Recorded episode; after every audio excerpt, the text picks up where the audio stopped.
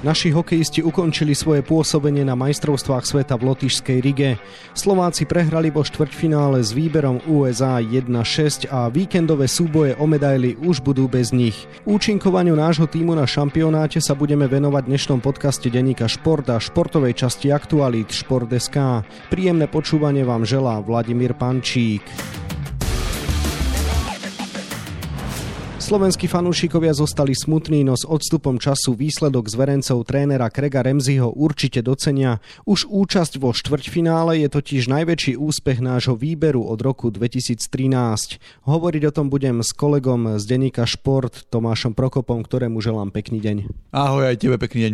Tomáš, konečné 8. miesto, úspech, neúspech, realita nášho hokeja. Ja si myslím, že úspech. Akože môžeme sa pobaviť o tom, ktoré veci tam neboli akože dobré. Jasné, boli tam aj horšie výsledky, ale pred turnajom sme sa rozprávali, že štvrťfinále bude veľký úspech, že keď tam budú nejakí 4 a 5 hráči, ktorí sa presadia v budúcnosti do NHL a nadviažu na to ďalších majstrovstvách sveta, tak to bude fajn. Keď to porovnám s rokom 2018-2019, kde boli kvalitnejšie a skúsenejšie výbery, tak tam sa oveľa viac počítalo s tým, že tie týmy spravia štvrťfinále a oni sa tam nedostali. Teraz to štvrťfinále spravili, aj keď možno ten turnaj bol o niečo slabší v tejto covidovej dobe, ako bývajú majstrovstvá sveta po iné roky. Pravda ale je, že tá rozlúčka so šampionátom vôbec nebola pekná, pretože prehrať 1-6, aj keď s výberom USA, ktorý samozrejme ovládol svoju skupinu a bol favorit, nie je práve príjemné. Ako sa ty pozeráš na ten náš posledný súboj na turnaj? Ten výkon nebol dobrý, hlavne ten úvod bol veľmi zlý, že sme začali nevýrazne, nechali sme sa Američanmi veľmi zatlačiť. Američania využili to, čo robili Česi, že hrali na nás fyzicky, napadali nás, forčekovali, naši rači robili dosť veľa chýb. Nedokázali využiť také, že momentum toho, že napríklad na začiatku spravili dva zbytočné fauly a minútu 46 mali, tuším, Američania výhodu presilovky 5 proti 3 a Adam Huska vytiahol úplne fantastický zákrok viacero ďalších. A miesto toho, aby sme sa na tom zviezli a trošku proste ustali ten tlak Američanov, tak sme dostali potom jeden taký lacnejší možno gól z ďalky, aj keď ten bol to výborne trafil a potom Američania pridali ďalšie dva a po prvej tretine vyhrali 3-0 a už sa to potom viezlo. Môj Facebook je aktuálne plný hejtu smerom k rozhodcom v tomto zápase.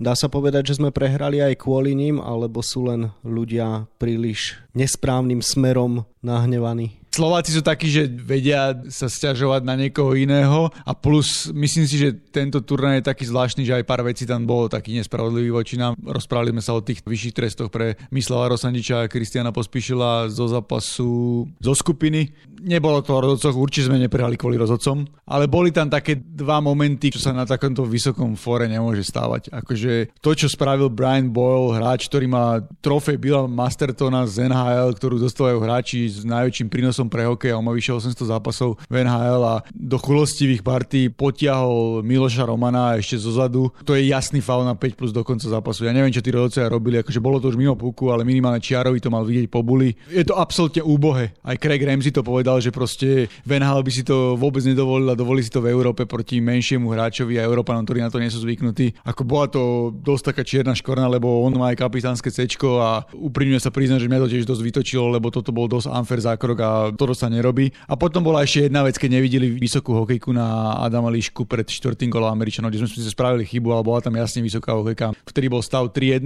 Peter Cehlárik dal gól a trošku sme sa nejako nadýchovali, že možno keby sme tam dali ten druhý gól, tak ten zápas môže byť zaujímavý. Ale tým, že tento fal nevideli Američania pridali štvrtý gól, tak sa upokojili a už sa ten zápas kvázi len dohrával. Ale určite sme neprali kvôli rodcom. To by som bol nerad, keby sa to takto vyzdvihol, že prehali sme kvôli rodcom. Spravili dve veľké chyby, ktoré sa nemajú stávať na tomto fóre, ale neprehali sme kvôli rodcom. Keď si odmyslíme na turnaj zápasy s outsidermi, tak sme podali dva veľmi dobré výkony, z čoho sme vyťažili 3 body po víťazstve nad Ruskom a tesne sme prehrali so Švédmi. Zároveň platí, že s ďalšími troma veľkými týmami sme dostali nakladačky. A to boli Švajčiarsko, Česko a teraz Spojené štáty americké. Prečo teda boli naše výkony také nevyrovnané? Podľa mňa to súviselo aj s tým, že tam bolo strašne veľa aj mladých hráčov, aj hráčov, ktorí ešte nehrali takýto turnaj. Tí chalani hrali väčšina z z nich prvýkrát proti americkej reprezentácii zloženej z hráčov NHL. Áno, nie sú to také výrazné mená, ako možno boli na majstrovstve sveta 2019 u nás, ale stále sú to hráči z NHL, ktorých tam bola väčšina. Presne preto to bolo cítiť, že vlastne boli celkové výkony hore-dolu, lebo aj ten systém, ktorý chce hrať Craig Ramsey, je náročný, lebo musíte hrať hore-dolu, musíte proste veľa korčilovať, nesmiete robiť chyby, musíte forčekovať, aj si dovoliť, ale pritom sa aj stíhať vrácať. Pri tom mladom neskúsenom týme sa stane, že tie okienka v tej obrane sú veľké a potom sa ten tým aj zlomí. Áno, tie 3 debakle sú takým vykričníkom na našich výkonoch. Čo ty považuješ za najväčšie pozitívum, okrem teda toho samotného výsledku a účasti vo štvrťfinále po 8 rokoch v našom týme na tomto podujatí? Rast pre tých mladých hráčov je úplne najpodstatnejší. To, že sme tam zapracovali troch tínedžerov, samokňaž Kolsen, náročný obranca, bol podľa mňa najlepší obranca naš na turnaji. Aj s Mislavom Rosadničom, ktorý ho aj vyhlasili za najlepšieho obrancu, ale ten hral výborne, super hral v obrane, nerobil chyby. A takisto tí mladí chlapci, Juraj Slavkovský, Šimon Nemec, ako zvládli v 17 rokoch. Áno, dalo by sa im vyčítať, že možno Juraj Slavkovský mal taký ťažší rozbeh, potom nevyužíval šance a Šimon Nemec dneska hral najhorší zápas na turnaji, že dva góly sa mu dajú vyčítať. Ale to neznamená, aby sme ich hanili. Proste tieto veľká lekcia pre nich, naučia sa a môžu byť prístupom do budúcnosti. A aj ďalší chalani, ktorí nehrali na tento turnaj do Slovenskej extraligy, dostali šancu a budú sa posunúť ďalej. A parádne hrala tá naša elitná formácia Hrivikova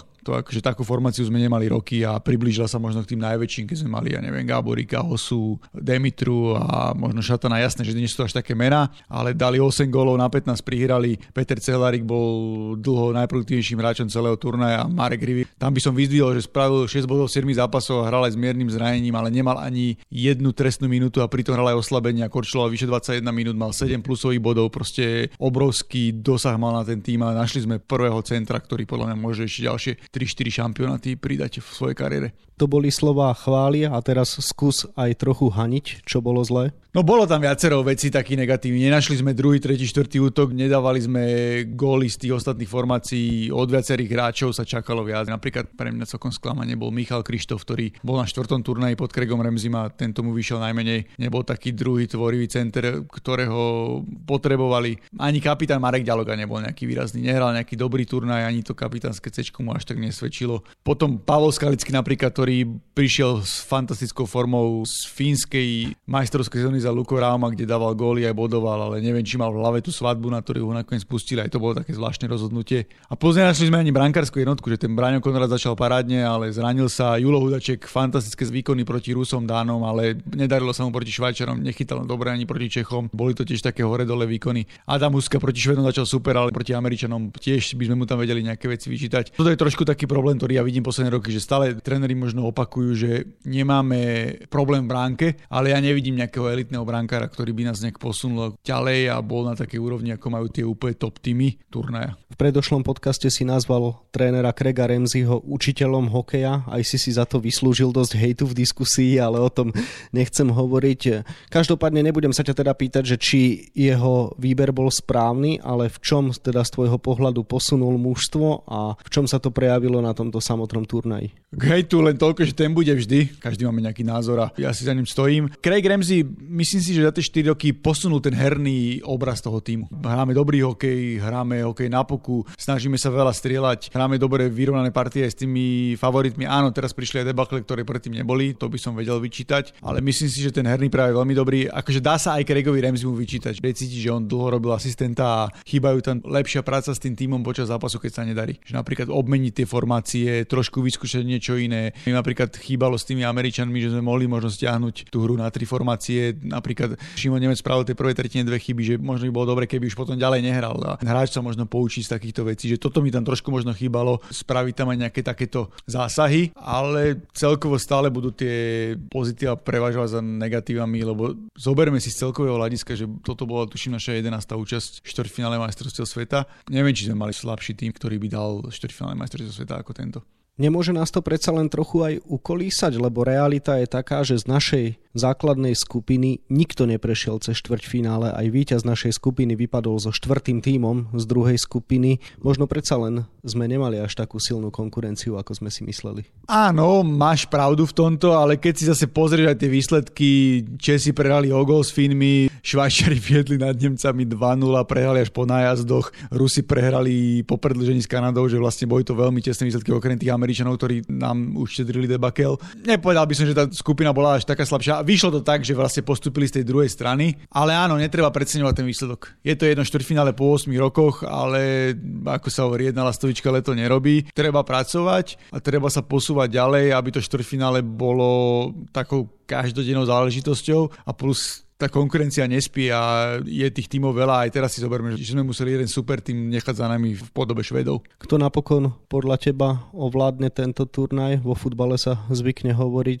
že turnajové mužstvo je Nemecko. Môže to byť tak aj v hokeji? Dobre si povedal, že turnajové je Nemecko, Nemci postúpili, na Olympiáde boli pár sekúnd od zlata, ale ja mám takú svoju nejakú internú tézu, že keď je vyrovnaný turnaj a chceš si na niekoho sadiť v hokeji, tak vsad si na Finov. Prečo by mali podľa teba uspieť Fíny? Hrajú výborný systém, poctivý, defenzívny, super korčulujú, brankár im chytá, čiže je veľmi ťažké ich podľa nás dolať, že proste nedostávajú góly. Ale z týchto štyroch tímov, ktoré postupili, to môže byť veľmi vyrovnané. Že sám som zvedavý, kto z nich vyhrá, možno Fíni ani nepostúpia do finále. Asi by som mierne favorizoval Fínov, lebo tí Američania síce prehrali s Fínmi o gol v skupine, ale nemali taký horší zápas. Ten tým je dosť mladý a podľa mňa musí prísť aspoň jeden horší zápas na turnaj. Im až toľko neverím. Nevyspytateľná je tá Kanada, ktorá hrala nič, nič, nič, nič, nič a potom zrazu preliezla do štvrťfinále aj s tým, že im pomohli súperi. Tých je ťažko odhadovať a štvrtý tým sú tí Nemci, ktorí sú takí huževnatí a uvidíme, ako sa im to podarí, aj keď Švajčari im vyhovujú, cez ktorých postupili. Uvidíme, ale keby si mi povedal, že kto, tak asi by som bola tých Fínov.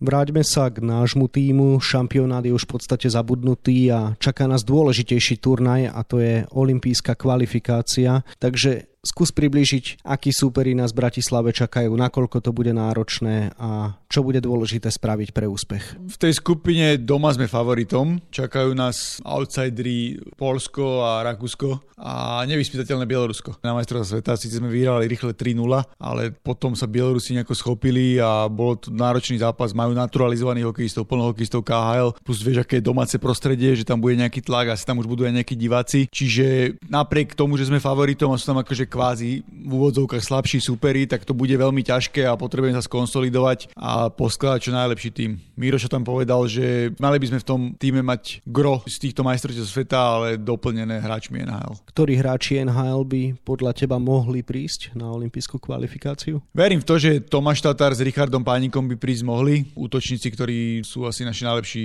útočníci momentálne v NHL, ktorí tam pravidelne hrávajú. K ním by sa mohol pridať posledný víťaz Stanleyho pohára, ktorý bojuje asi tam Bay Erik Černák, aj keď ten má nejaké zranenia, s ktorými bojuje celú sezónu, ale je to taký náš nový líder obrany a bolo by to výborné, keby pomohol. A zo zamorskej profiligy by mohli prísť aj ďalšie. Je tam aj Martin Marinčin, ktorý hrával na rozmedzi Toronto a farmy. Martin Fehervári určite s ním počítajú, síce odohral sezónu na farme, ale Washington už povedal, že mu dá určite šancu a je to taká tiež rastúca opora defenzívy. Uvidíme, čo je Jaroslav Halak, že ako bude vyzerať jeho budúcnosť, či ešte bude pokračovať v NHL, lebo ten má teraz ťažšiu situáciu v Bostone niekde až trojka. A z tých ostatných hráčov Andrej Sekera už avizoval, že kvôli nejakým rodinným veciam nebude môcť hrať ani na olympijskej kvalifikácii, čo je veľká škoda, lebo on bol takým kapitánom toho týmu. Zdeno Chára, aj keby si predlžil kariéru, tak tam už veľmi nepredpokladám, že by ešte išiel do tej olympijskej kvalifikácie. A z tých ostatníkov by som ešte spomenul, stále je v Adam Ružička, ktorého sme už viacka spomínali, výborný talentovaný center. Uvidíme, čo Martin pospíšil, či sa dá dokopy tiež šikovný hráč na rozmedzi Calgary a Farmy a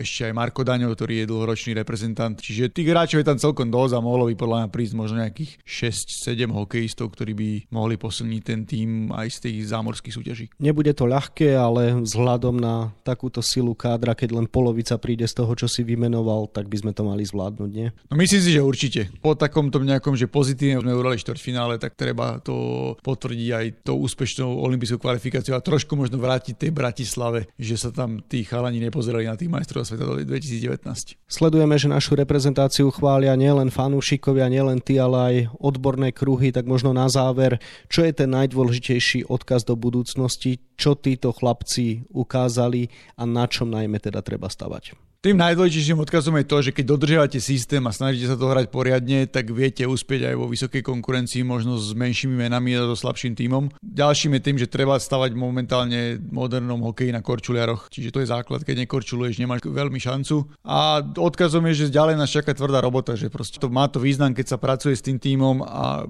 posúva sa to niekam ďalej. Toľko kolega z denníka Šport Tomáš Prokop, ktorému ďakujem za rozhovor a želám ešte pekný deň. Ďakujem a ja si pomaličky idem užívať dovolenku a budem sa pozerať, ako vy budete makať na eure. Ďakujem ti ja zase za tento odkaz, no ale ešte predsa len zostávame aj pri hokejovom šampionáte, ktorému sa venujeme viac na webe Športdeska a takisto v denníku Šport. No a v jeho dnešnom vydaní nájdete aj tieto témy.